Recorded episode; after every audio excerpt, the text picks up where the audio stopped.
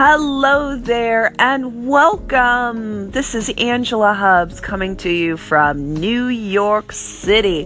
The sky is blue and it looks beautiful outside. It's probably a little chilly, but I am comfortably settled with Marvin and Mora, my two little kitties that think they can both sit on the same spot on my lap. Go figure. Go figure. I I I'm so excited to have connected with so many people on Anchor, um, fellow triathletes, other thought leaders, um, spiritual leaders, and I just wanted to say um, that it's a really beautiful thing when we kind of mix and chat and I like I really love this platform right now. This is one of my favorite platforms because I've had the opportunity now to just mix voices with other people. Um, I listened to Mohawk Mama's uh, podcast about grieving, and it was really interesting timing uh, because I ended up yesterday meeting some friends where I, I had to tell a story about uh, how I started doing triathlons. And I'm going to do it really quickly for you here.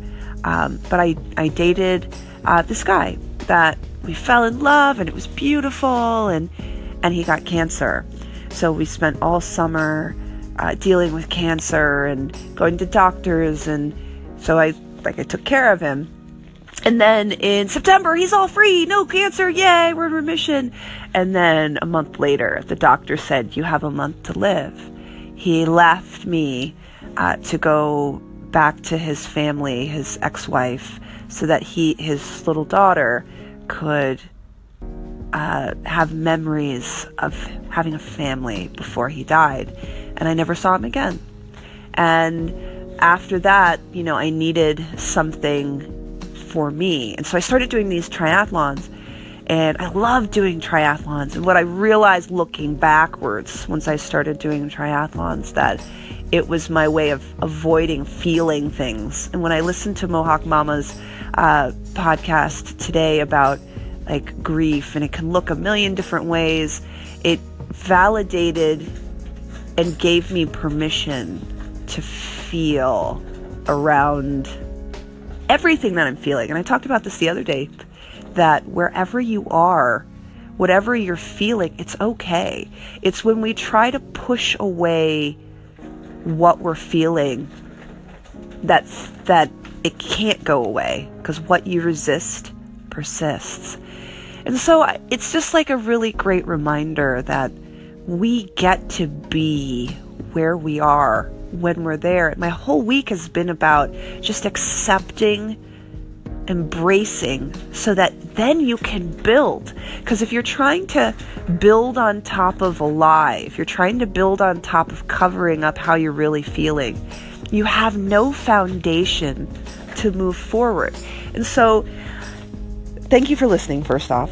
And then, second, whatever you're experiencing from this conversation on either end, because even good feelings, you know, we have to acknowledge everything to build powerfully. And that's the whole point we get to build our lives, but it starts from acknowledging what is, not seeing it better than it is, not seeing it worse than it is, but just seeing us, our beautiful selves, perfect and complete as we are, for being who we are when we're there.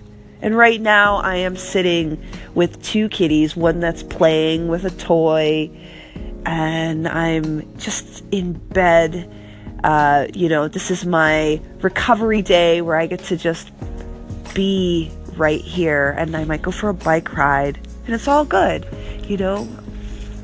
So I hope whatever you're up to and whatever you're building comes from a really powerful place for you. Whether it's positive or whether it's considered quote unquote negative emotions or negative things it's all fine. It all has to be what it is. Have a wonderful rest of the day. Go powerfully into your dreams. This is Angela, and I'll talk to you soon.